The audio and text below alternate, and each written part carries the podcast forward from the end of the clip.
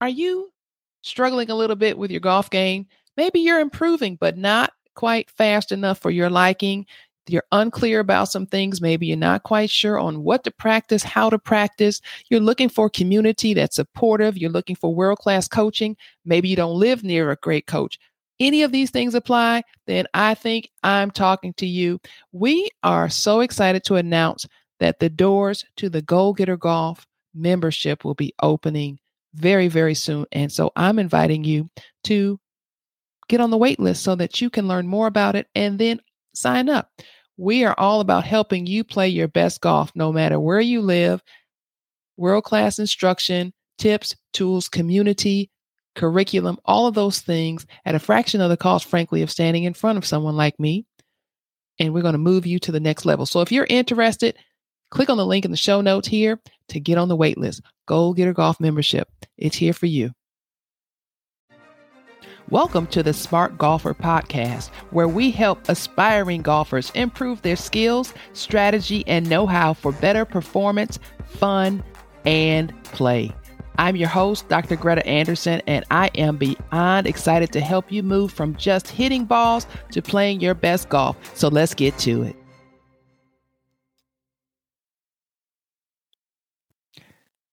Now, as an LPGA professional, I have the privilege of spending lots of my time with people who are really passionate about learning golf and developing their skills.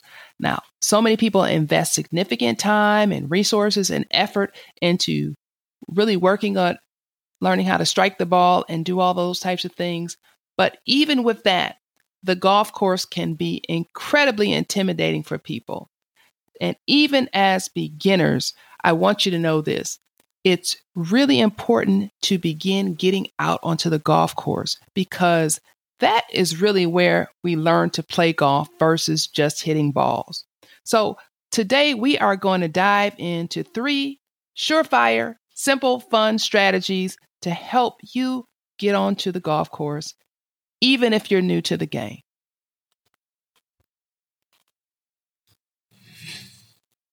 Okay, so Strategy number one I call it short courses. Now, short courses can fall into two buckets they can be executive or they can be par three. And so let's start with talking about executive courses. These are courses that oftentimes you can find them in more densely populated areas, cities, maybe not city centers, but definitely in cities. And uh, suburban areas, but more densely populated, populated areas. I guess that's what I'm trying to say.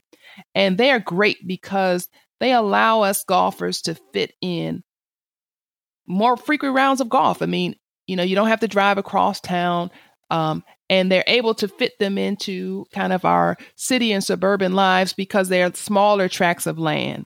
And so, with that, oftentimes an executive course can still very much be 18 holes. And it's not like it's going to be super short, but it certainly won't be um, extremely long. And that's one of the beautiful things a- about them.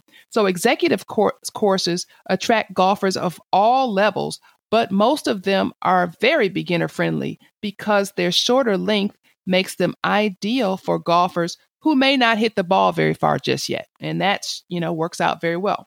Moreover, this type of course is really a great environment for getting accustomed to just being out on the fairways because there is a, a, rhythm, a cadence to to being out on the course and keeping things moving and learning where you need to be and where you don't need to be and all those things. And so it takes practice. And so shorter, more foot friendly courses really help with that. Now, to be clear, an executive course may very well have 18 holes, but on average, the holes are considerably shorter than those that we find on what we term as full length golf courses.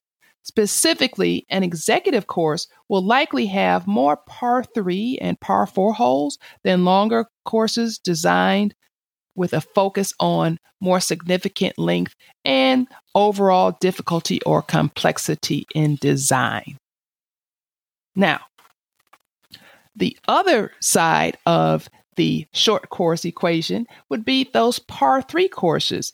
And I love par three courses for a bunch of reasons, but here's the big one they are absolutely perfect for new and beginning golfers looking to get beyond that practice range and ready to get on course. They, I mean, they are just the perfect introduction to being on the golf course.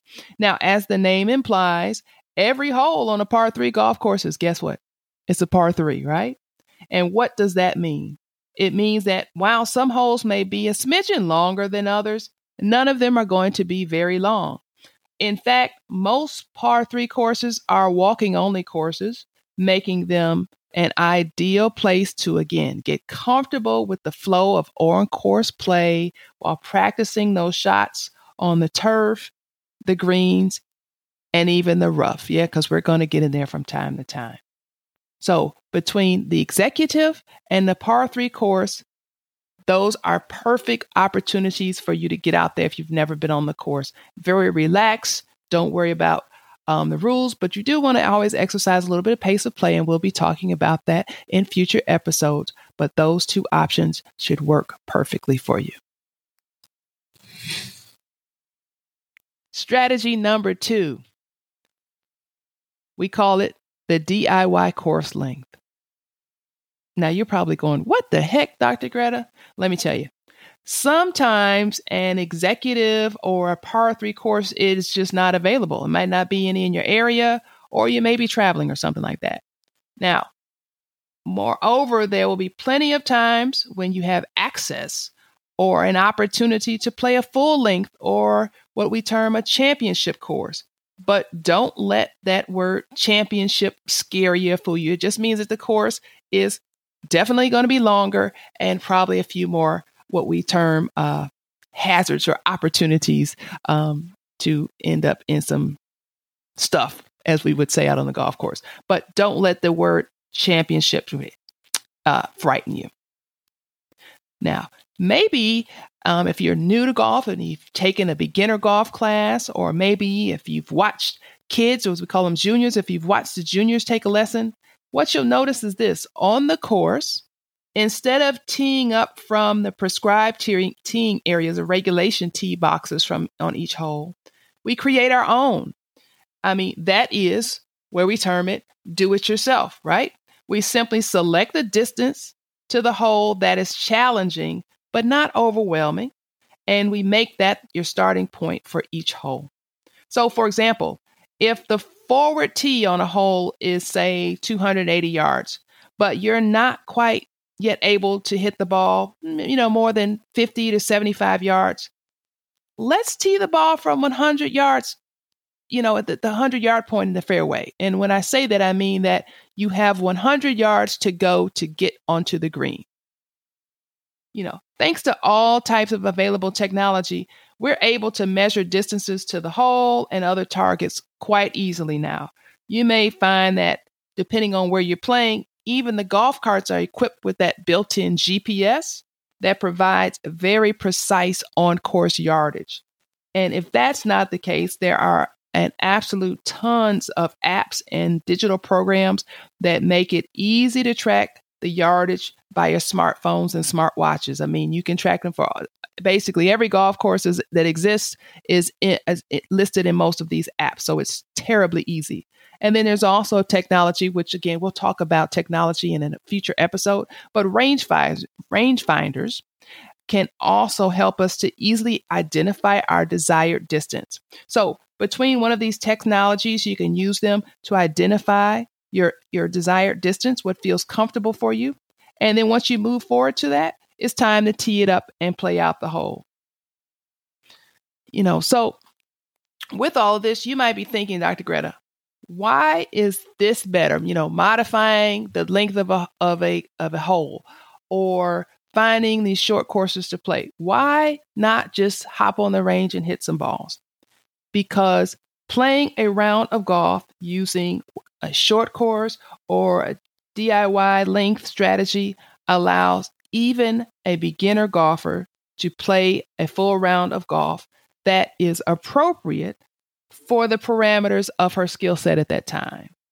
It allows the golfer to work on all of your golf skills, just like the golfers who tee it up from further back right now. Not only is it no fun to never reach the green in a timely manner with, with your playing partners, or even if you're out playing alone, playing from an inappropriate distance for your skill set can be frustrating. Really, is no different than when more seasoned golfers are playing from the far too far back on the tee boxes. You know, it's like the, if you will, the relatively uh, intermediate level golfer who decides to play from the professional tees. It just doesn't make sense. So it's the same thing here. So I want you to know that there's no crime or no shame in doing it. In fact, you're doing yourself a favor because one, you're going to be able to hit more shots by doing this because let me let me back it up and say this. When you choose to play from a distance that's not appropriate for your existing skill set, you are going to struggle to maintain pace of play, which means you're going to continuously feel pressure from the other people on the course, perhaps from course management. It's just not a fun scenario.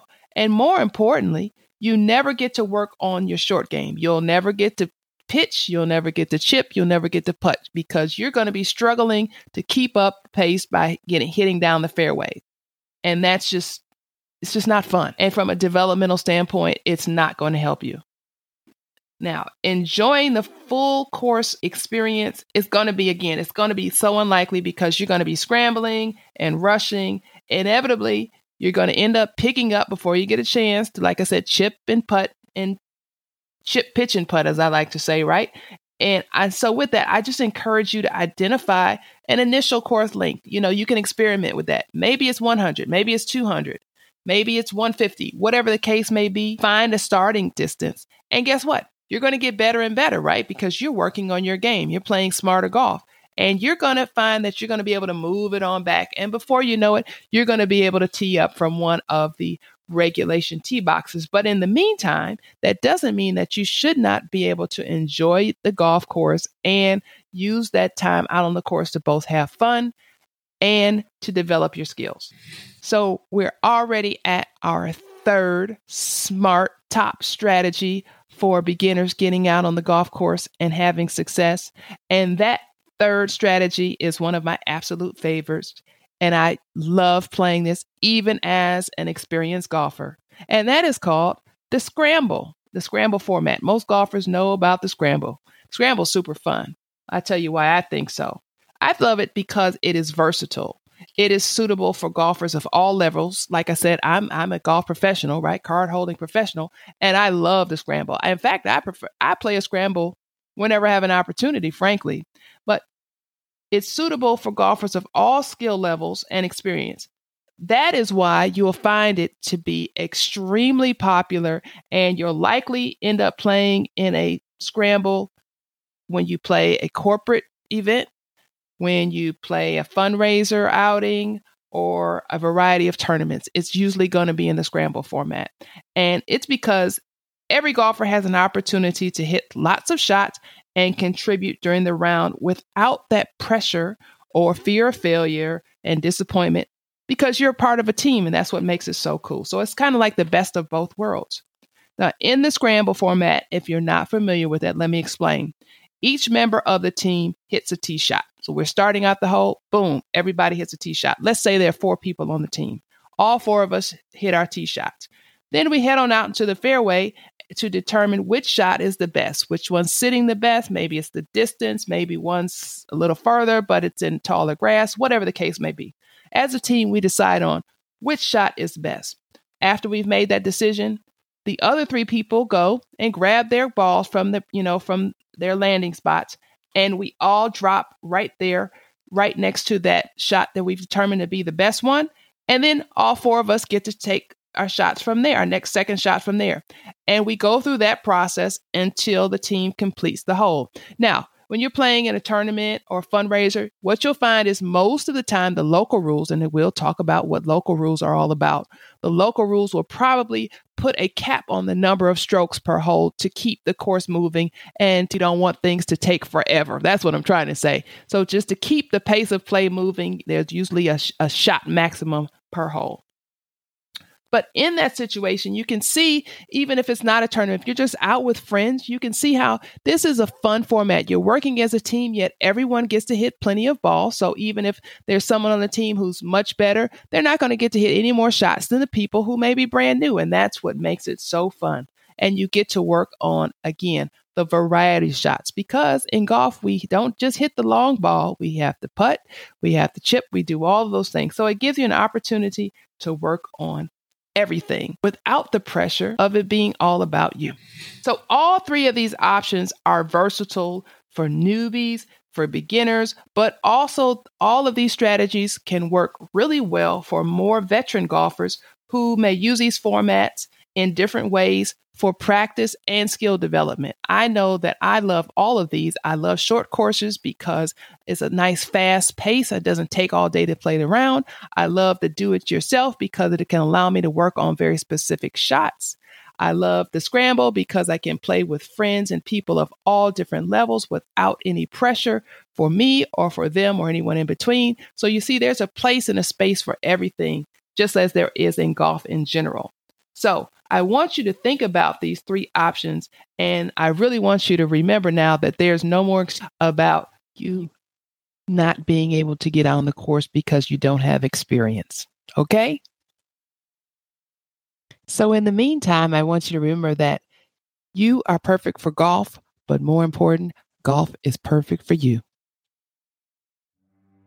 Thanks so much for joining us this week on the Smart Golfer Podcast make sure you visit our website at drgretagolf.com where you can subscribe to the show using your preferred podcast platform so you'll never miss a show. And while you're at it, if you found value in the show, we'd appreciate a rating on that platform. Or if you'd simply like to tell a friend about the show, that could help us out too. And if you like this show, you might want to check out more of our learning programs at academy.drgretagolf.com.